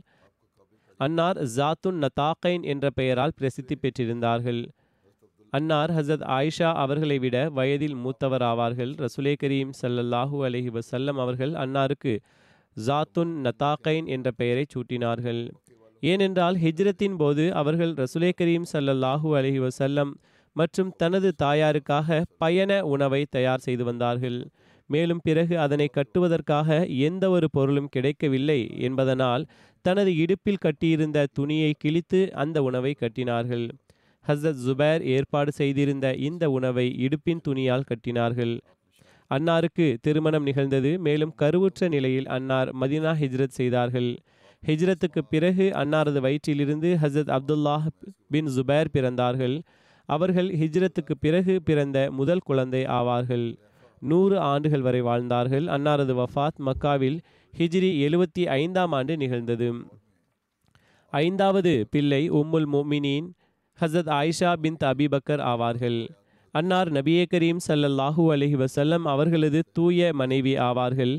அவர்கள் பெண்களில் அனைவரையும் விட மிகப்பெரிய ஆலிமாவாக இருந்தார்கள். ரசுலே கரீம் சல்லல்லாஹூ அலஹி வசல்லம் அவர்கள் அன்னாருக்கு உம்மு அப்தில்லாஹ் என்ற பெயரை சூட்டினார்கள். ரசூலுல்லாஹி சல்லல்லாஹூ அலஹி வசல்லம் அவர்களுக்கு அன்னாருடன் அளப்பெரிய நேசம் இருந்தது. இமாம் ஷாஃபி கூறுகிறார்கள் மஸ்ரூக் ஆயிஷா அவர்களிடமிருந்து ஏதேனும் அறிவிப்பை எடுத்து கூறினால் என்னிடம் அல்லாஹ்வின் அன்பிற்குரியவரின் அன்பிற்குரியவளாகிய சித்திகா பின் சித்திக் கூறினார்கள். மேலும் அவர்களது புனிதத்தன்மை அல்லாஹு தாலா இறக்கினான் என்று கூறி வந்தார்கள். அன்னாரது வஃபாத் அறுபத்தி மூன்று வயதில் ஐம்பத்தி ஏழாம் ஹிஜ்ரியில் நிகழ்ந்தது. ஒரு அறிவிப்பின் அடிப்படையில் அன்னாரது வஃபாத் ஐம்பத்தி எட்டாம் ஹிஜ்ரியில் நிகழ்ந்தது என்றும் உள்ளது. ஆறாவது பிள்ளை உம்மு குல்சும் பின் அபிபக்கர் ஆவார்கள். அன்னார் ஹசரத் ஹபீபா பின் ஹாரிஜா அன்சாரியா அவர்களது வயிற்றில் பிறந்தார்கள். வஃபாத்தின் போது அபுபக்கர் அவர்கள் ஹசரத் ஆயிஷா அவர்களிடம் கூறினார்கள் இது உங்களது இரண்டு சகோதரர்கள் மற்றும் இரண்டு சகோதரிகள் ஆவார்கள் என்று கூறினார்கள். ஹசரத் ஆயிஷா அவர்கள் இது என்னுடைய சகோதரி அஸ்மா ஆவார்கள் இவர்களை நான் அறிவேன் ஆனால் என்னுடைய இரண்டாவது சகோதரி யார்? என்று கேட்டார்கள். ஹசரத் அபுபக்கர் அவர்கள் ஹாரிஜாவின் மகளின் வயிற்றில் இருப்பவள் என்று கூறினார்கள். அதாவது இப்போது பிறக்கவில்லை பிறக்க இருக்கிறாள் அது மகளாகும் என்று கூறினார்கள். அன்னார் என்னது அன்னார் எனது உள்ளத்தில் அவர்களுக்கு மகள் பிறந்தால் அன்னாரது உள்ளத்தில் அவர்களுக்கு மகள் பிறப்பால் என்று பதிந்துவிட்டது. மேலும் அவ்வாறே நிகழ்ந்தது என்றும் கூறினார்கள். அபுபக்கர் அவர்களது வஃபாத்துக்கு பிறகு உம்மு குல்சும் அவர்கள் பிறந்தார்கள். உம்மு குல்சும் அவர்களது திருமணம் ஜமல் போரில் ஷஹீதான ஹசத் தல்ஹா பின் அவர்களுடன் நிகழ்ந்தது. சில அறிவிப்புகளின் அடிப்படையில் ஹசரத் அபுபக்கர் அவர்களது ஒரு மகளின் திருமணம் ஹசரத் பிலால் அவர்களுடன் நிகழ்ந்தது. மேலும் இந்த மகள் அன்னாரது நான்கு மனைவிகளில் ஒருவரது முந்தைய கணவருக்கு பிறந்தவர் ஆவார் என்றும் கூறப்படுகின்றது. ஆட்சி அமைப்பை பற்றி எழுதப்பட்டுள்ளது. அபுபக்கர் அவர்கள் ஏதேனும் விவகாரத்தில் எவ்வாறு அன்னார் ஆட்சி அமைப்பை நடத்தி சென்றார்கள்? பிறகு எங்கு ஆலோசனைகளின் அவசியம் இருக்கின்றதோ ஆலோசனை வழங்குகின்றவர்களுடைய அவசியம் இருக்கும். மார்க்க சட்ட திட்டங்களை பற்றிய ஆலோசனையை பெற நாடினால் அன்னார் முஹாஜிர்கள் மற்றும் அன்சார்களுள் ஹசத் உமர் ஹசத் உஸ்மான் ஹசத் அலி ஹசத் அப்துல் ரஹ்மான் பின் அவுஃப் ஹசத் மஆஸ் பின் ஜபல் ஹசத் அபி பின் கஆப் மற்றும் ஹசத் ஜயத் பின் சாபித் ஆகியோர்களையும் அழைப்பார்கள். அல்லது சில சமயங்களில் அதிக எண்ணிக்கையில் மொஹாஜிர்கள் மற்றும் அன்சாரை ஒன்று திரட்டுவார்கள். ஹஸ்ரத் முஸ்லிஹ்மவுத் ரதியல்லாஹு அன்ஹு அவர்கள் கூறுகிறார்கள் ஷாவர்ஹும் என்ற வசனத்திற்கு விளக்குவுரை அளித்தவாறு இந்த வார்த்தையை கவனியுங்கள். இதிலிருந்து ஆலோசனை பெறுபவர் ஒருவராவார் இருவர் கூட அல்ல. மேலும் ஆலோசனை யாரிடமிருந்து பெறப்படுகின்றதோ அவர்கள் மூன்று பேர் அல்லது மூன்றுக்கும் அதிகமானோர் ஆவர் பிறகு அவர்கள் இந்த ஆலோசனைகளை கவனியுங்கள். பிறகு ஃப இதா அசம் து ஃபதவக்கல் அலல்லாஹ் எந்த விஷயத்திற்காக உறுதி பூண்டீர்களோ அதனை முழுமைப்படுத்துங்கள். மேலும் எவரையும் பொருட்படுத்தாதீர்கள். அதாவது ஆலோசனை பெறுபவர் ஆலோசனையை பெற வேண்டும். அதற்கு பிறகு பெற்ற பிறகு அதன் மீது அமல் செய்ய வேண்டும். முழுவதுமாக ஆராய்ந்த பிறகு எவரையும் பொருட்படுத்தக்கூடாது. அன்னார் எழுதுகிறார்கள் இக்காலத்தில் இந்த உறுதிப்பாட்டுக்கு நன்கு உதாரணம் கிடைக்கின்றது. மக்கள் முர்த்ததாக ஆகத் தொடங்கியதும் அன்னார் உசாமா அவர்களது தலைமையின் கீழ் இருந்த படையை தடுக்குமாறு ஆலோசனை வழங்கப்பட்டது. அன்னார் ரசுலே கரீம் சல்லல்லாஹூ அலஹி வசல்லம் அவர்கள் அனுப்பிய படையை திருப்பி அனுப்ப முடியாது. அபு கஹாஃபாவின் மகனுக்கு அவ்வாறு செய்ய ஆற்றல் இல்லை என்று பதிலளித்தார்கள். பிறகு சிலரை தடுத்தும் விட்டார்கள். எனவே உமர் அவர்களும் அந்த படையில் புறப்பட்டார்கள் அவர்களை தடுத்து விட்டார்கள். பிறகு ஜக்காத் தொடர்பாகவும் முர்த்ததாவதிலிருந்து தடுப்பதற்காகவும் அவர்களை மன்னித்து விடுங்கள் என்று கூறப்பட்டது.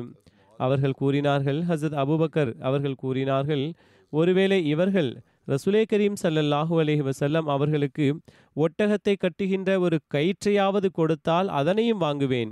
மேலும் ஒருவேளை நீங்கள் அனைவரும் என்னை விட்டுவிட்டு சென்று விட்டால் மேலும் முர்த்ததுகளுடன் காட்டு விலங்குகளும் இணைந்து விட்டாலும் நான் தனியாக அவர்களுடன் போர் புரிவேன் என்று கூறினார்கள். இது உறுதியான எண்ணத்தின் உதாரணமாகும். பிறகு என்ன நடந்தது என்பதை நீங்கள் அறிவீர்கள். இது உறுதியான எண்ணமாக இருந்தது. மேலும் மக்களது ஆலோசனைகள் வேறாக இருந்தன. ஆனால் என்ன நடந்தது? எந்த உறுதியான எண்ணத்தின் உதாரணத்தை அன்னார் காண்பித்தார்களோ இறைவன் அவர்களது உறுதியான எண்ணத்தின் காரணத்தினால் வெற்றிகளின் கதவுகளை திறந்தான்.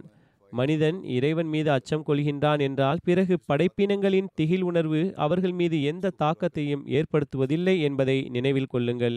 இதுதான் ஹிலாஃபத் அரியணையின் உண்மைத்துவமாகும். பைத்துல் மாலை நிலைநாட்டுதல். ரசுலே அக்ரம் சல்லல்லாஹூ அலை வசல்லம் அவர்களது அருளுக்குரிய காலகட்டத்தில் போர் செல்வங்கள் ஐந்தில் ஒரு பங்கு ஜகாத் போன்றவற்றின் செல்வங்கள் வந்து கொண்டிருந்தன. அன்னார் அதே சமயத்தில் அனைவர் முன்பாக மஸ்ஜிதில் அமர்ந்து விநியோகம் செய்து வந்தார்கள். மேலும் இவ்வாறாக பைத்துல்மால் துறை நபித்துவ காலத்தில் இருந்தது என்று கூறலாம். ஹசரத் அபுபக்கர் அவர்களது காலத்தில் வெற்றிகளின் காரணத்தினால் இதர சந்தாக்களை தவிர போர் செல்வங்கள் மற்றும் ஜிசியாவின் வசூலும் மிக அதிகமாக வர ஆரம்பித்திருந்தன. அதில் அதிகரிப்பு ஏற்பட்டது. அபுபக்கர் அவர்கள் அவற்றை விநியோகிக்கும் மற்றும் செலவு செய்யும் வரை அவற்றை வைக்க ஒரு பைத்துல் மாலை நிலைநாட்ட வேண்டியது அவசியமாகும் என நினைத்தார்கள். எனவே அன்னார் பெரும் சஹாபாக்களது ஆலோசனையினால் ஒரு இடத்தை அதற்காக தேர்ந்தெடுத்தார்கள். அதில் ஆனால் இந்த பைத்துல் மால் பெயரளவிலேயே இருந்தது. ஏனென்றால் ஹஸ்ரத் அபுபக்கர் அவர்களின் முயற்சி எப்போதும் இதுவாகவே இருந்தது. அதாவது பணமோ பொருளோ வந்தவுடனேயே அதனை விநியோகித்து வந்தவர்களாக இருந்தார்கள். அடிப்படையில் பொருளாதார அமைப்பின் பொறுப்பை ஹஸ்ரத் அபு உபைதா அவர்களுடைய பொறுப்பில் கொடுத்திருந்தார்கள் என்று உள்ளது. ஆரம்பத்தில் ஹசரத் அபுபக்கர் அவர்கள் சன் ஆ பள்ளத்தாக்கில் பைத்துல் மாலை உருவாக்கியிருந்தார்கள். எனவே எந்த ஒரு கண்காணிப்பாளரும் நியமிக்கப்படவில்லை.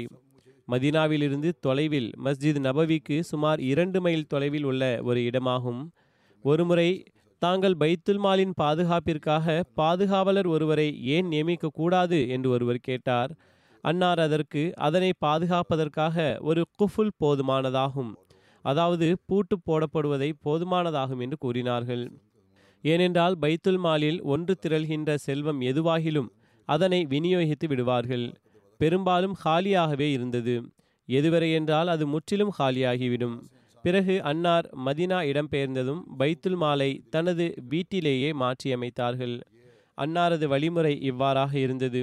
பைத்துல் மாலில் இருக்கின்ற செல்வங்களை மக்களுக்கு அது காலியாகும் வரை விநியோகம் செய்து விடுவார்கள்.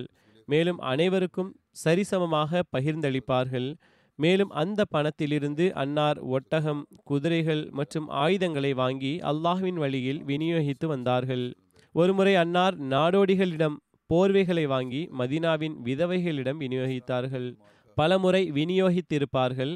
ஆனால் எவ்வாறு இருப்பினும் இந்த குறிப்பு அறிவிப்பில் ஒருமுறை மட்டுமே பதிவு செய்யப்பட்டுள்ளது. ஹஸ்ரத் அபூபக்கர் அவர்களுக்காக பைத்துல் மாலிலிருந்து வசீஃபா நிர்ணயம் செய்தல். இது தொடர்பாக எழுதப்பட்டுள்ளதாவது அவர்கள் தேர்ந்தெடுக்கப்பட்டதும் அவர்களது தேவைகளை முழுமைப்படுத்துவதற்காகவும் பைத்துல் மாலில் இருந்து மானியங்கள் ஏற்பாடு செய்யப்பட்டன. ஹசத் ஆயிஷா கூறுகிறார்கள் ஹசத் அபுபக்கர் அவர்கள் ஹலீஃபாவாக தேர்ந்தெடுக்கப்பட்டதும் அவர்கள் கூறினார்கள் எனது சமுதாயத்துக்கு தெரியும் நான் எனது வீட்டில் உள்ளவர்களுக்கு உணவுக்கான ஏற்பாட்டை செய்யும் அளவுக்கு எனது வேலை இருப்பதில்லை என்பதை நன்கு அறிவர். நான் சுலபமாக என்னுடைய வீட்டு செலவுகளை பார்ப்பதற்கு போதுமானதாக என்னுடைய வருமானம் இருந்தது ஆனால் தற்போது முஸ்லிம்களின் பணிகளில் மூழ்கிவிட்டேன். எனவே அபுபக்கரின் குடும்பத்தினர்கள் தற்போது பைத்துல் மாலிலிருந்து உண்பார்கள் என்று கூறினார்கள். மேலும் அவர் அதாவது அபுபக்கர் முஸ்லிம்களுக்காக அந்த செல்வத்திலிருந்து வியாபாரம் செய்வார்கள். மேலும் வியாபாரத்தால் அவர்களது செல்வத்தை அதிகரிப்பார்கள் என்றும் கூறினார்கள். எனவே முஸ்லிம்கள் அன்னாருக்காக வருடத்திற்கு ஆறாயிரம் திர்கங்களை நிர்ணயித்தார்கள். சிலர் அன்னாரது தேவைகளுக்கு போதுமான அளவே ஒப்புதல் வழங்கினார்கள் என்று கூறினார்கள். அன்னார் முதலில் கண்காணிப்பாளராக இருந்தார்கள். அதாவது ஆட்சியின் கண்காணிப்பாளராக இருந்தார்கள். மக்கள் அன்னாரது செலவுகளை ஏற்றுக்கொண்டார்கள்.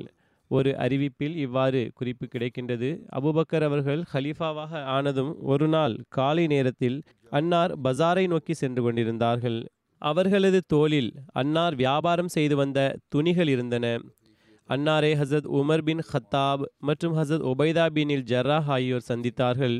அவர்கள் அல்லாஹ்வின் ரசூலின் ஹலிஃபாவே எங்கு செல்லும் எண்ணத்தில் உள்ளீர்கள் என்று கேட்டார்கள்.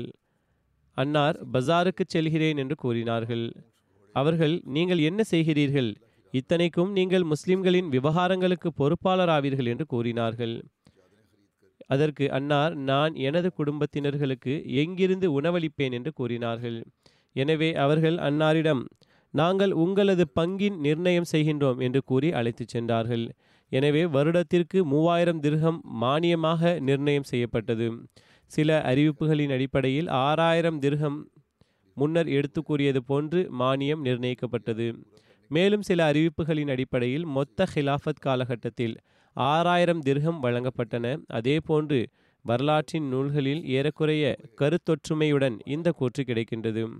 ஹஸ்ரத் அபுபக்கர் அவர்கள் பைத்துல் மாலிலிருந்து தன்னுடைய மற்றும் தனது குடும்பத்தினர்களின் தேவையை முழுமைப்படுத்துவதற்காக மானியத்தை பெற்றார்கள். ஆனால் மரணத்தின் போது அனைத்து பணத்தையும் திரும்ப கொடுத்து விட்டார்கள். இவ்வாறாக ஒரு அறிவிப்பு உள்ளது. அன்னாரது வஃபாத்தின் நேரம் நெருங்கிய போது அன்னார் அன்னாரது நிலத்தை விற்று அந்த தொகையிலிருந்து அன்னார் பைத்துல் மாலில் தனது சொந்த செலவுக்காக பெற்ற தொகையை செலுத்தினார்கள். செலுத்த உயில் எழுதினார்கள் என்று கூறப்பட்டுள்ளது.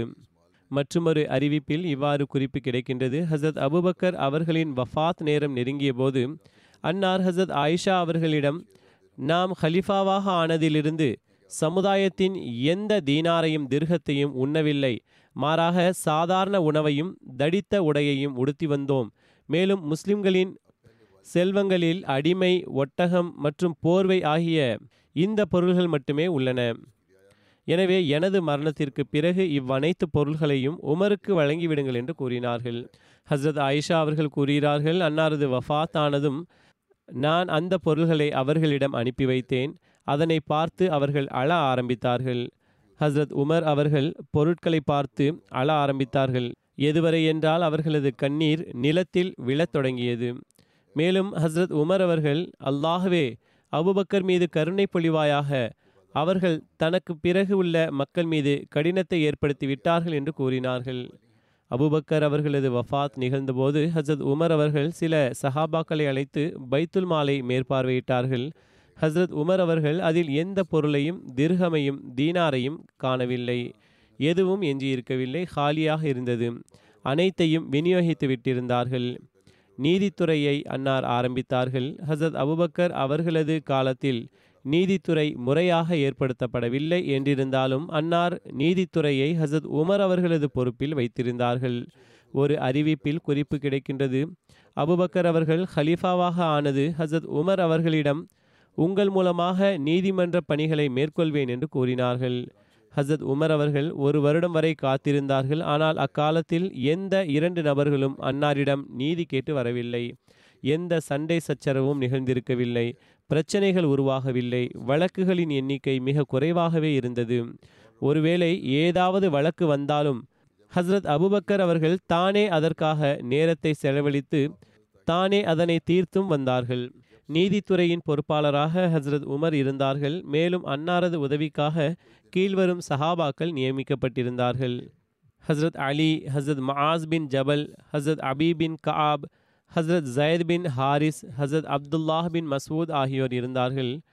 ஹசரத் உமர் கூறுகிறார்கள் அச்சமயம் சாந்தி சமாதானம் மற்றும் நம்பகத்தன்மை எந்த அளவுக்கு இருந்தது என்றால் பல மாதங்கள் கடந்தும் இரண்டு மனிதர்கள் கூட தீர்ப்பு கேட்டு என்னிடம் வரமாட்டார்கள்.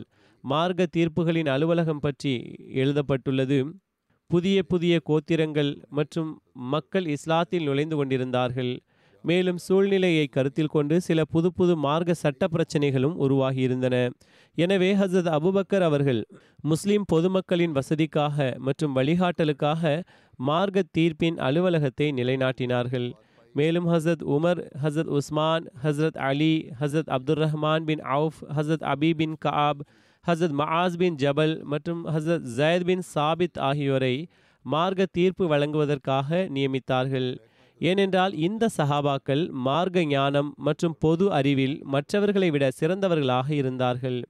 ஒரு அறிவிப்பின் அடிப்படையில் ஹசத் அப்துல்லா பின் மசூத் அவர்களும் மார்க்க தீர்ப்பு வழங்கும் அந்த சஹாபாக்களுள் ஒருவர் என்று உள்ளது.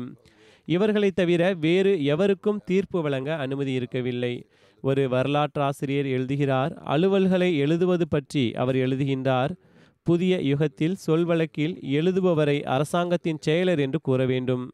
செயலர் எடுத்த குறிப்புகளை ஒவ்வொரு கூட்டங்களிலும் வாசித்து காட்டுவார்கள்.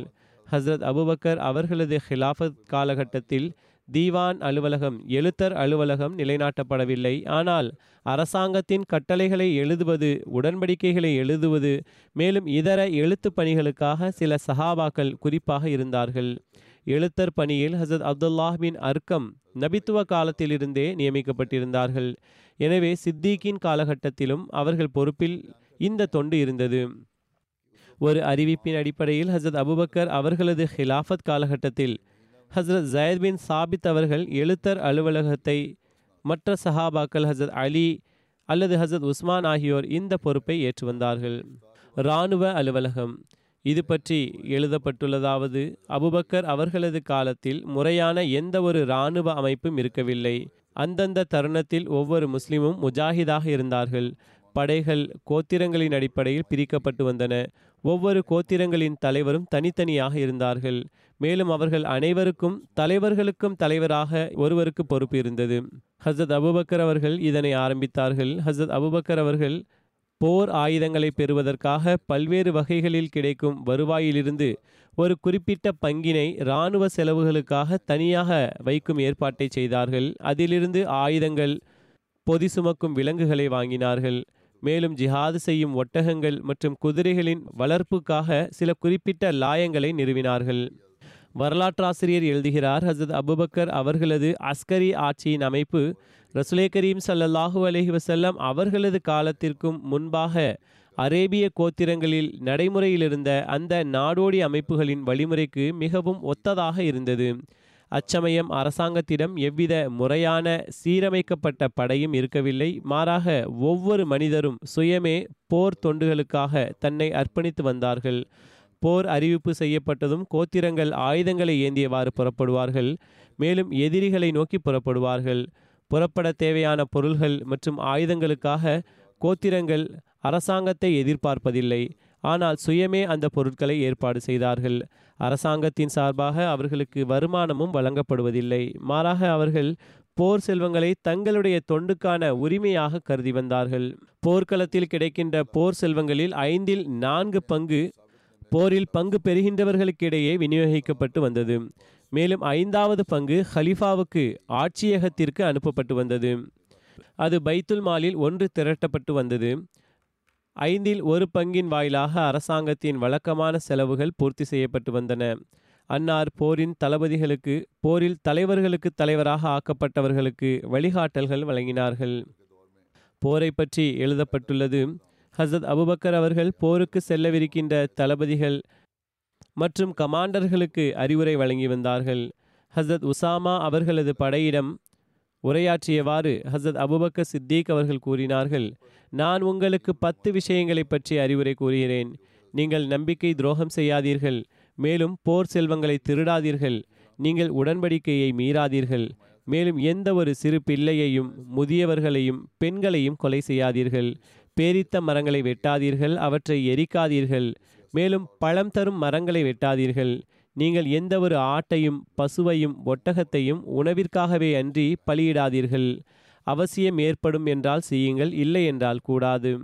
மேலும் நீங்கள் தேவாலயங்களில் தங்களை அர்ப்பணித்த சில மக்களை கடந்து செல்வீர்கள்.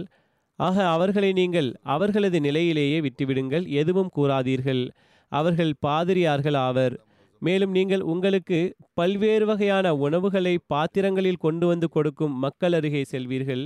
நீங்கள் அவற்றை அல்லாஹ்வின் பெயர் கொண்டு உண்ணுங்கள். மேலும் உங்களுக்கு தங்களது தலைகளின் நடுப்பகுதியை சுத்தம் செய்துவிட்டிருக்கின்ற நான்கு புறமும் கட்டு போன்று முடிகளை விட்டிருக்கின்ற மக்களை சந்திப்பீர்கள். அவர்களை வாளால் கவனியுங்கள். ஏனென்றால் இம்மக்கள் முஸ்லிம்களுக்கு எதிராக தூண்டிவிடுபவர்களும் போர் புரியும் மக்களும் ஆவார்கள். அல்லாஹ்வின் பெயரால் புறப்படுங்கள். அல்லாஹ் உங்களுக்கு எல்லாவித காயங்களிலிருந்தும் மேலும் எல்லாவித நோய்கள் பிளேக் ஆகியவற்றிலிருந்தும் பாதுகாப்பாக வைப்பானாக. அதே போன்று ஹசத் அபுபக்கர் அவர்கள் ஹசத் யசீத் பின் அபி சுஃபியான் அவர்களை சிரியா போருக்காக அனுப்பியவாறு கூறினார்கள். இது பற்றிய குறிப்பு முன்னரும் கூறப்பட்டுவிட்டது. முந்தைய ஹுத்பாக்களில் மிக முக்கியமான விஷயங்களை சுருக்கமாக மீண்டும் எடுத்துரைக்கின்றேன். மிகவும் முக்கியமான விஷயங்களாகும் இவை. நினைவில் கொள்ளுங்கள் ஒவ்வொரு பொறுப்பாளரும் நினைவில் கொள்ள வேண்டியதாகும். அன்னார் கூறினார்கள் நான் உங்களை பொறுப்பாளியாக நியமித்திருக்கின்றேன். உங்களை சோதிப்பதற்காக உங்களுக்கு அனுபவம் ஏற்படுவதற்காக மேலும் உங்களை வெளியே அனுப்பி உங்களுக்கு சீர்திருத்தம் செய்வதற்காக. ஒருவேளை நீங்கள் உங்களது கடமைகளை நன்றாக நிறைவேற்றினால் உங்களுக்கு மீண்டும் உங்களது பணிகளில் நியமிப்பேன். உங்களை மீண்டும் உங்களது பணிகளில் நியமிப்பேன். மேலும் உங்களுக்கு அதிக முன்னேற்றங்களை கொடுப்பேன். மேலும் ஒருவேளை நீங்கள் ஏமாற்றினீர்கள் என்றால் உங்களுக்கு தண்டனை வழங்குவேன். அல்லாஹ்வின் மீதான அச்சத்தை அவசியமானதாக கருதுங்கள். மேலும் அவன் உங்களது அகத்தை புறத்தை போன்றே காண்கின்றான். மக்களுள் இறைவனுக்கு மிக அருகில் இருப்பவர்கள் அல்லாஹ்வின் நட்புக்கு அனைவரையும் விட அதிக முன்னுரிமை வழங்குபவர்களே ஆவார்கள். மேலும் மக்களுள் அல்லாஹுக்கு மிக அதிகமாக நெருக்கமாக இருப்பவர் தனது செயல் மூலமாக அனைவரையும் விட அவனது நெருக்கத்தை பெறுபவரே ஆவார். பிறகு கூறினார்கள் மடமை மற்றும் காழ்ப்புணர்ச்சியிலிருந்து தவிர்ந்திருங்கள். அல்லாஹ் இந்த விஷயங்களை மிகவும் வெறுக்கின்றான். பிறகு கூறினார்கள் நீங்கள் உங்களது படையுடன் நன்கு நடந்து கொள்ளுங்கள் அவர்களுடன் நல்ல முறையில் நடந்து கொள்ளுங்கள். அவர்களிடம் அறிவுரை கூறும்போது சுருக்கமாக கூறுங்கள். ஏனென்றால் மிக அதிகமான பேச்சு அதிகமான விஷயங்களை மறக்கடிக்கின்றது. நீங்கள் உங்களது ஆன்மாவை சீராக வைத்துக்கொள்ளுங்கள் மக்கள் உங்களுக்காக சீரடைந்து விடுவார்கள். தலைவர் தனது விவகாரத்தை சீராக வைத்துக்கொள்ளுங்கள் பொறுப்பாளர் தன்னுடைய நிலையை சீர்படுத்துங்கள். மக்கள் தாமே சீர் அடைந்து விடுவார்கள். மேலும் தொழுகைகளை அதன் குறித்த நேரத்தில் ருக்கு மற்றும் சஜிதாவை முழுமைப்படுத்தியவாறு தொழுங்கள். தொழுகைகளை பேண வேண்டியது மிகவும் அவசியமாகும். பிறகு கூறினார்கள் எதிரிகளின் தூதுவர் உங்களிடம் வந்தால் நீங்கள் அவருக்கு கண்ணியம் வழங்குங்கள் மதிப்பளியுங்கள் அவர்களை குறைவாகவே தங்க வையுங்கள் அதிக நேரம் தங்க வைக்க வேண்டாம். உங்களிடமிருந்தும் உங்களது படைகளிடமிருந்தும் விரைவாக அவர் வெளியேறிவிட வேண்டும். படையில் அதிக நேரம் கழிக்காமல் விரைவில் அனுப்பி படைகளில் அதிக நேரம் இல்லாமல் விரைவில் வெளியேற்றிவிட வேண்டும். அப்போதுதான் அவர் படையை பற்றி எதையும் அறிந்து கொள்ள முடியாது. அவர்களுக்கு தங்களது பணிகளை பற்றி தகவல் தெரிவிக்காதீர்கள். மிகவும் சுருக்கமாக பேசுங்கள் என்று கூறினார்கள். நமது மக்களை அவர்களுடன் பேசுவதிலிருந்து தடுத்து விடுங்கள். எல்லோரையும் தூதுவர்களுடன் சந்திக்க விடாதீர்கள். அவர் எங்கு செல்கின்றாரோ சென்று சந்தித்து செல்லுமாறு இருக்கக்கூடாது. அவர் யாரை சந்திக்க வேண்டுமோ யாரிடம் பேச வேண்டுமோ அவர்களிடம் மட்டுமே பேச வேண்டும். பொதுமக்களிடையே நுழைந்து விடக்கூடாது நீங்கள் அவருடன் பேசும்போது உங்களது விஷயங்களை வெளிப்படுத்திவிட வேண்டாம். நீங்களும் எச்சரிக்கையுடன் தூதுவருடன் பேச வேண்டும். நீங்கள் எவருடனும் ஆலோசனை செய்கின்றீர்கள் என்றால் பிறகு ஆலோசனை பற்றி கூறினார்கள் நீங்கள் எவருடனும் ஆலோசனை பெற வேண்டும் என்றால் உண்மையை கூறுங்கள் சரியான ஆலோசனை கிடைக்கும். அனைத்து விஷயங்களையும் கூறுங்கள் பிறகு ஆலோசனை கிடைக்கும். ஆலோசனை கூறுபவரிடம் தமது செய்தியை மறைக்க வேண்டாம். இல்லாவிடில் உங்களது காரணத்தினால் உங்களுக்கு இழப்பு ஏற்படும். நாள் முழுவதும் தகவல்களை தெரிந்து கொள்வது பற்றி எவ்வாறு தகவல்கள் பெறுவது எவ்வாறு விஷயங்களை தெரிந்து கொள்ள முடியும் பொறுப்பாளருக்கு லீடருக்கு கமாண்டருக்கு என்பது பற்றி கூறினார்கள். நண்பர்களே இரவு நேரத்தில் தங்களது நண்பர்களுடன் பேசுங்கள். மாலை நேரத்தில் அமருங்கள். அவர்களில் மக்களை தேர்ந்தெடுங்கள் அவர்களுடன் பேசுங்கள் உங்களுக்கு தகவல்கள் கிடைத்துவிடும். பெரும்பாலும் தகவல் தராமலேயே திடீரென்று அவர்களுடைய நிலையங்களை மேற்பார்வையிடுங்கள் கண்காணிப்பும் அவசியமாகும். எவரை தங்களது பாதுகாப்பு இடத்தில் அலட்சியமானவராக பார்க்கிறீர்களோ அவருக்கு நன்கு பாடம் புகட்டுங்கள். பிறகு கூறினார்கள் தண்டனை வழங்குவதில் விரைவுபடுத்தாதீர்கள் மேலும் முற்றிலும் அலட்சியமும் படுத்தாதீர்கள். இரண்டு விஷயங்களும் முக்கியமானவையாகும். விரைவுபடுத்தவும் கூடாது. தண்டனை வழங்குவதில் தீர்மானிப்பதில் முற்றிலும் அலட்சியமாகவும் இருக்கக்கூடாது. ஒன்றுமே கூறாமலும் இருக்கக்கூடாது. உங்களுடைய படையை விட்டும் அலட்சியமாக இருக்காதீர்கள். அவர்களை வேவு பார்த்து அவர்களை இழிவுக்குள்ளாக்காதீர்கள். எல்லா நேரமும் தேடிக்கொண்டும் தங்களது மக்களை வேவு பார்ப்பதும் கூடாது. ஏனென்றால் இவ்வாறு அவர்களுக்கு இழிவு ஏற்படும். அவர்களது ரகசியமான விஷயங்களை மக்களுக்கு கூறாதீர்கள். உங்களுக்கு தெரிந்த ரகசியங்களை வேறு எவருக்கும் எடுத்துரைக்காதீர்கள். வீணான மக்களுடன் அமராதீர்கள். உண்மை மற்றும் நன்றியுணர்வுள்ள மக்களுடன் அமருங்கள். கோழையாகாதீர்கள். இல்லாவிடில் மக்களும் கோழையாகி விடுவார்கள். போர் செல்வங்களில் நம்பிக்கை துரோகம் செய்வதிலிருந்தும் தவிர்ந்திருங்கள் இது தேவையை அதிகரிக்கின்றது மேலும் வெற்றியினை தடுக்கின்றது. பெரும்பாலான விஷயங்களை நாம் முன்னரும் எடுத்து கூறியுள்ளோம். அவற்றில் சில விஷயங்கள் நான் முன்னர் கூறியது போன்று இராணுவ அதிகாரிகள் மட்டுமின்றி பொறுப்பாளர்களுக்கும் அவசியமானவையாகும். அவற்றை அவர்கள் பொருட்படுத்த வேண்டும். நினைவில் கொள்ளுங்கள் அப்போதுதான் பணிகளில் அருள் ஏற்படும். இந்த சுருக்கத்தினை முன்னரே கூறியது போன்று நான் மீண்டும் ஏன் கூறுகிறேன் என்றால் பொறுப்பாளர்களுக்கு நினைவில் இருக்க வேண்டும் என்பதற்காக. இஸ்லாமிய ஆட்சி பல்வேறு பகுதிகளாக பிரிக்கப்பட்டது தொடர்பாக எழுதப்பட்டுள்ளது. அபுபக்கர் அவர்களது ஹிலாஃபத்தின் காலகட்டத்தில் இஸ்லாமிய நகரங்கள் பல்வேறு பகுதிகளில் பிரிக்கப்பட்டன. அந்த பகுதிகளில் அன்னார் அமீர்களையும் கவர்னர்களையும் நியமித்தார்கள். மதீனா ஹிலாஃபத்தின் தலைமை நகரமாக இருந்தது. இங்கு அபுபக்கர் அவர்கள் ஹலிஃபாவாக இருந்தார்கள். கவர்னரை நியமிக்கும் வழிமுறை பற்றி எழுதப்பட்டுள்ளது. அபுபக்கர் அவர்களுடைய வழிமுறை இதுவாக இருந்தது. அன்னார் நபியே கரீம் சல்லல்லாஹூ அலஹி வசல்லம் அவர்களது நடைமுறையின்படி செயல்பட்டவாறு ஒரு சமுதாயத்துக்கு கவர்னரை நியமித்தவாறு இந்த விஷயத்தை கருத்தில் கொண்டவாறு. அதாவது ஒருவேளை அந்த சமுதாயத்தின் மக்கள் நல்ல தூய மக்களாக இருந்தால் அவர்களிலிருந்தே கவர்னரை நியமனம் செய்தார்கள். மேலும் அன்னார் எவரையும் கவர்னராக நியமிக்கின்றார்கள் என்றால் அந்த பகுதிகளில் அவர்களது கவர்னர் பொறுப்பின் உடன்படிக்கையை எழுதச் செய்தார்கள். மேலும் பெரும்பாலான சமயங்களில் அந்த பகுதிகள் வரை சென்றடைய வழியையும் அவர்களுக்கு ஏற்படுத்தி தந்தார்கள். மேலும் அவர்களுக்கு எந்தெந்த பகுதிகளில் ஆளுமை இருக்கின்றது என்பதையும் குறிப்பிடுவார்கள். இந்த பணி நியமனம் தற்போது வரை வெற்றி பெறாத பகுதியை பற்றியதாக இருந்ததால் மேலும் இஸ்லாமிய ஹிலாஃபத்தின் கண்ட்ரோலை விட்டும் வெளியே இருந்ததால் அவ்வாறு செய்தார்கள். சிரியா மற்றும் ஈராக் மற்றும் முர்த்ததுகளுக்கு எதிரான போர்களின் வெற்றிகளில் இந்த விஷயங்கள் முற்றிலும் தெளிவாக தென்படுகின்றன. மேலும் சில நேரங்களில் அன்னார் சில பகுதிகளை மற்றவர்களுடன் ஒன்றிணைத்து நியமனம் செய்தார்கள். குறிப்பாக முர்த்ததுகளுடன் சண்டைக்கு பிறகு இதனை செயல்படுத்தி வந்தார்கள். எனவே ஹிஸ்ர் மவுத் பகுதியின் கவர்னராக இருந்த ஹசரத் ஜியாத் பின் லபீத் அவர்கள் மேற்பார்வையில் கிண்டாவும் இணைக்கப்பட்டிருந்தது. மேலும் அதற்கு பிறகு அவர் ஹிஸ்ர் மவுத் மற்றும் கிந்தா ஆகிய இரண்டு பகுதிகளுக்கும் கவர்னராக இருந்தார்கள். ஹசரத் அபுபக்கர் அவர்களது ஹிலாஃபத் காலகட்டத்தில் கவர்னரின் தேர்தலில் இஸ்லாம் முதன்மையாக்கப்பட்டிருந்தது. மேலும் நபித்துவ பள்ளிக்கூடத்தில் தர்பியத் பெற்ற எவருக்கும் மேலும் நபித்துவ பள்ளிக்கூடத்தில் தர்பியத் பெற்றவருக்கு ரசுலை கரீம் சல்லல்லாஹு அலைவு செல்லம் அவர்களது தொடர்பு எவருக்கு கிடைத்ததோ அந்த மனிதரே நியமிக்கப்பட்டார். முதல் முக்கியத்துவம் அவர்களுக்கு வழங்கப்பட்டது. இது தொடர்பாக அன்னாருடைய வரம்பு இதுவாக இருந்தது.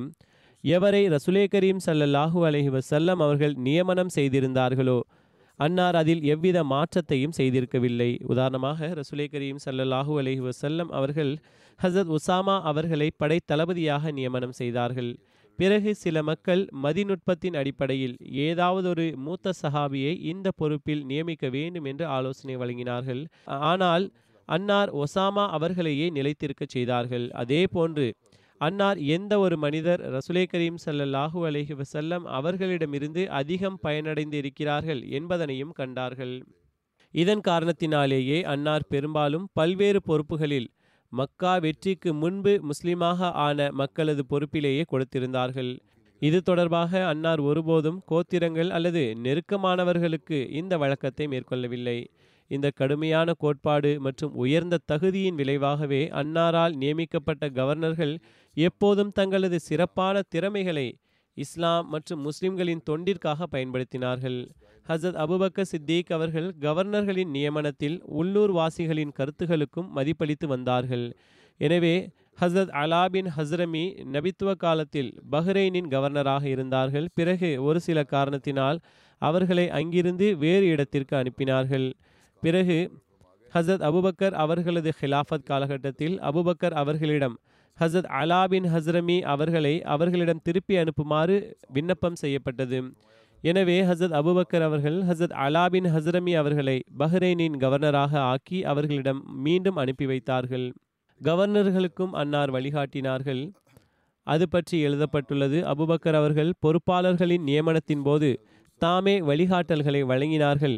எனவே தபரியின் வரலாற்று நூலில் எழுதப்பட்டுள்ளதாவது அம்ருபின் ஆஸ் மற்றும் வலீத் பின் ஒக்குபா ஆகியோருக்கு அறிவுரை வழங்கியவாறு கூறினார்கள்.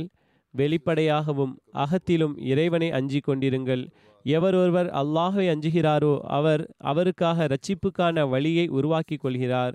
மேலும் அவருக்கு எப்படிப்பட்ட வழிகளில் ரிஸ்கை வழங்குகிறான் என்றால் அங்கிருந்து கிடைக்கும் என்று எவருடைய சிந்தனையும் இருக்காது. இறைவனது அச்சத்தை மேற்கொள்வது இவை அனைத்திலும் சிறந்ததாகும். இதனை இறை அடியார்கள் ஒருவர் மற்றவருக்கு வலியுறுத்தி கூறுகிறார்கள். நீங்கள் இறைவனது வழிகளில் ஒரு வழியில் செல்கிறீர்கள். எனவே எந்த விஷயம் உங்களது மார்க்கத்திற்கு ஆற்றலையும் உங்களது ஆட்சிக்கு பாதுகாப்புக்கும் காரணமாக இருக்கின்றதோ அதில் உங்களது அலட்சிய போக்கு மன்னிக்கத்தகாத குற்றமாக இருக்கின்றது. எனவே உங்களிடமிருந்து சோம்பலும் அலட்சிய போக்கும் ஒருபோதும் இருக்கக்கூடாது. ஹசத் மஸ்தூரத் பின் ஷிதாத் அவர்கள் நான் ரசுலே கரீம் ஸல்லல்லாஹு அலஹி வசல்லம் அவர்கள் கூறியவாறு கேட்டுள்ளேன் எந்த மனிதர் நமது பொறுப்பாளராக இருக்கின்றாரோ அவர் ஒரு மனைவி வைத்துக்கொள்ளட்டும் மேலும் ஒருவேளை அவரிடம் பணிப்பெண் இல்லை என்றால் ஒரு பணியால் வைத்துக்கொள்ளட்டும் ஒருவேளை அவரிடம் இருப்பதற்கு இடமில்லை என்றால் இருப்பதற்கு ஒரு வீட்டை வைத்துக்கொள்ளட்டும் மஸ்தூரத் கூறினார் ஹசத் அபுபக்கர் அவர்கள் கூறினார்கள் எவர் இந்த பொருட்களை தவிர வேறு எதனையும் எடுத்துக்கொள்கிறார்களோ அவர் நம்பிக்கை துரோகியாவார். அல்லது கூறினார்கள் அவர் திருடராவார். பொறுப்பாளியை பற்றி கணக்கெடுப்பு எவ்வாறு நடந்தது? ஹசத் அபுபக்கர் அவர்கள் பொறுப்பாளர்கள் மற்றும் க கவர்னர்களின் ஒவ்வொரு அசைவையும் கண்காணித்து வந்தார்கள். இந்த மக்கள் ரசுலை கரீம் ஸல்லல்லாஹு அலைஹி வஸல்லம் அவர்களது தொடர்பிலிருந்து பயன் பெற்றிருந்தார்கள். எனவே ஹசரத் உமர் அவர்களுக்கு நேர்மாறாக ஹசரத் அபுபக்கர் அவர்கள் அவர்களது சாதாரண மறதி மற்றும் தவற்றை மன்னித்து வந்தார்கள். தபரியின் வரலாற்று நூலில் உள்ளது என்ன செய்கிறார்கள்? என்று கண்காணித்து வந்தார்கள். ஆனால் சாதாரண விஷயங்களை மன்னித்து வந்தார்கள். தபரியின் வரலாற்று நூலில் உள்ளது ஹசரத் அபுபக்கர் அவர்கள் தனது பொறுப்பாளர்கள் மற்றும் மக்களை கைது செய்யவில்லை. ஆனால் ஏதேனும் பெரிய தவறு செய்துவிட்டால் அன்னார் அவரை உகந்த எச்சரிக்கை செய்தார்கள். அது எவ்வளவு பெரிய பொறுப்பாக இருந்தாலும் சரியே. ஹசரத் முஹாஜிர் பின் ஒமையா அவர்களை பற்றி அன்னாருக்கு அவர்கள் முஸ்லிம்களை இழிவாக பேசி வந்த ஒரு பெண்ணின் பல்லை உடைக்கச் செய்தார்கள் என்று தெரிய வந்தது. எனவே அன்னார் உடனடியாக ஹசரத் முஹாஜிர் அவர்களை கண்டித்து கடிதம் எழுதினார்கள். எதுவரை என்றால் அன்னாருக்கு ஹசரத் ஹாலித் பின் வலீத் அவர்களின் ஏதேனும் தவறு பற்றி தெரிந்திருந்தால் அன்னார் அவர்களையும் கண்டிப்பதில் தாமதித்திருக்க மாட்டார்கள். அமீர்மார்கள் மற்றும் கவர்னர்களின் பொறுப்புகள் பற்றி எழுதப்பட்டுள்ளதாவது அபுபக்கர் அவர்கள் பல்வேறு பகுதிகளில் நகரங்களில் மற்றும் கிராமங்களில் நியமித்த கவர்னர் மற்றும் அமீர்களுக்கு பல்வேறு பொறுப்புகள் மற்றும் டியூட்டிகளை சுமத்தினார்கள். அவர்கள் அமீர்கள் மற்றும் அவர்களது உதவியாளர்களுக்கு பொருளாதார பொறுப்புகளும் இருந்தன. அவர்கள் தத்தமது பகுதிகளில் அப்பகுதிகளின் செல்வந்தர்களிடமிருந்து ஜக்காத்தை வசூல் செய்து ஏழைகளிடையே விநியோகித்து வந்தார்கள். மேலும் முஸ்லிம் அல்லாதவர்களிடமிருந்து ஜிசியாவை பெற்று பைத்துல் மாலுக்கு அனுப்பி வைத்தார்கள். அவர்களது இந்த பொறுப்பு நபித்துவ காலத்தில் இருந்தே நடந்து கொண்டிருந்தது. ரசுலே கரீம் ஸல்லல்லாஹு அலஹி வசல்லம் அவர்களது காலத்தில் நடைபெற்ற உடன்படிக்கைகள் புதுப்பிக்கப்பட்டன. நஜ்ராவின் கவர்னர் ரசுலே கரீம் ஸல்லல்லாஹு அலஹி வசல்லம் மற்றும் நஜ்ரான் வாசிகளுக்கு இடையே செய்யப்பட்டிருந்த ஒப்பந்தங்களை புதுப்பித்தார்கள். ஏனென்றால் நஜ்ரான் பகுதியில் வசித்து வந்த கிறிஸ்தவர்கள் அதனை கேட்டு வந்தார்கள். அமீர்கள் தத்தமது பகுதிகளின் மக்களுக்கு மார்க்க கல்வியை வழங்குவதும் இஸ்லாத்தின் தப்லீக் மற்றும் அழைப்பு மற்றும் வெளியீட்டு பணிகளில் முழுவதுமாக செயல்பட்டும் வந்தார்கள். அவர்களில் பெரும்பாலான மஸ்ஜிதுகளில் ஹல்காவை உருவாக்கி மக்களுக்கு குர்ஆன் மற்றும் இஸ்லாமிய கட்டளைகள் மற்றும் நற்பண்புகளை கற்பித்து வந்தார்கள். அவர்கள் இவ்வாறு ரசுலே கரீம் சல்லல்லாஹு அலஹி வசல்லம் அவர்களது நடைமுறையை பின்பற்றி வந்தார்கள். இந்த பொறுப்பு ரசுலே கரீம் சல்லல்லாஹு அலஹி வசல்லம் மற்றும் அவர்களது ஹலீஃபா ஹசத் அபுபக்கர் அவர்களது பார்வையில் மிகவும் முக்கியத்துவம் வாய்ந்ததாக கருதப்பட்டது. எனவே ஹசத் அபுபக்கர் அவர்களின் அமீர்கள் மற்றும் கவர்னர்கள் இந்த பொறுப்பை நன்கு நிறைவேற்றினார்கள்.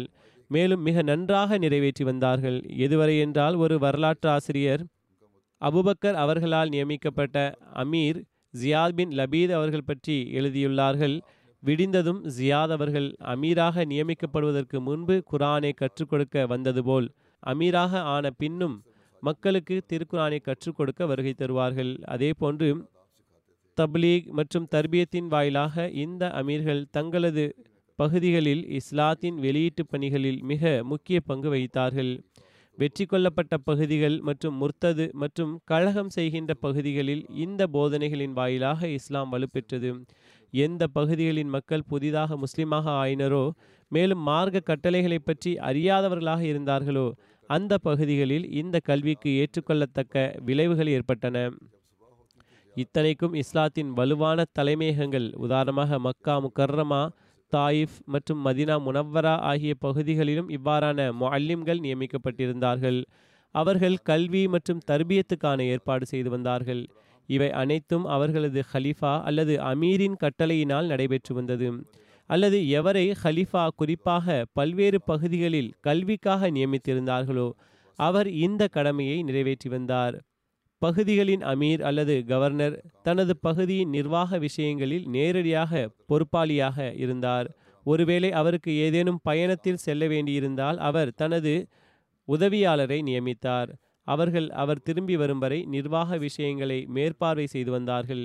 இதற்கு உதாரணம் யாதெனில் ஹசத் முஹாஜிர் பின் அபி உமையா அவர்களை ரசுலே கரீம் சல்லல்லாஹூ அலைவு வசல்லம் அவர்கள் கிந்தாவின் கவர்னராக நியமித்தார்கள். ரசூலுல்லாஹி சல்லல்லாஹூ அலைஹி வசல்லம் அவர்களது வஃபாத்துக்கு பிறகு ஹசத் அபுபக்கர் அவர்களும் அவர்களை அதே பொறுப்பில் நியமித்தார்கள். முஹாஜிர் தனது நோயின் காரணத்தினால் ஏமனுக்கு செல்ல முடியவில்லை. அவர்கள் மதினாவில் தங்கிவிட்டார்கள். மேலும் தனது இடத்திற்கு ஜியாத் பின் லபீத் அவர்களை புறப்படச் செய்தார்கள். அவர்கள் குணமடைந்து ஏமன் செல்லும் வரை அந்த பொறுப்பை அவர்கள் நிறைவேற்றினார்கள். ஹசரத் அபுபக்கர் அவர்களும் இந்த அமீருக்கு அனுமதி வழங்கிவிட்டார்கள். அதேபோன்று ஈராக்கின் கவர்னர் பொறுப்பின் போதிலும் அவர்கள் ஹைராவில் தான் திரும்பும் வரை தனது துணை பொறுப்பாளரை நியமித்தார்கள். இந்த குறிப்பு இன்ஷா அல்லாஹ் இனிமேலும் தொடரும்.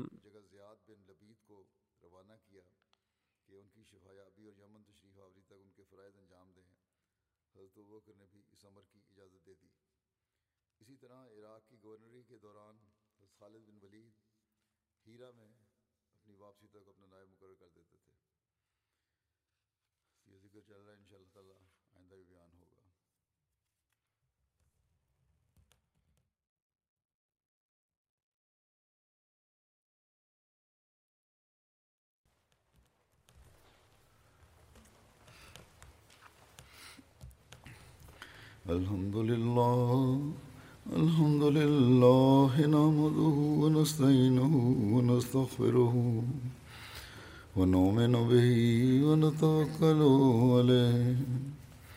ونعوذ بالله من شرور أنفسنا ومن سيئات أعمالنا. من يهده الله فلا مضل له ومن يضلله فلا هادي له. ونشهد أن لا إله إلا الله. ونشهد أن محمدا عبده ورسوله. عباد الله رحمكم الله. إن الله يأمر بالعدل والإحسان وإيتاء ذي القربى وينهى عن الفحشاء والمنکر والبغی یعظکم لعلکم تذکرون. اذکروا اللہ یذکرکم ودوہ یستجب لکم ولذکر اللہ اکبر.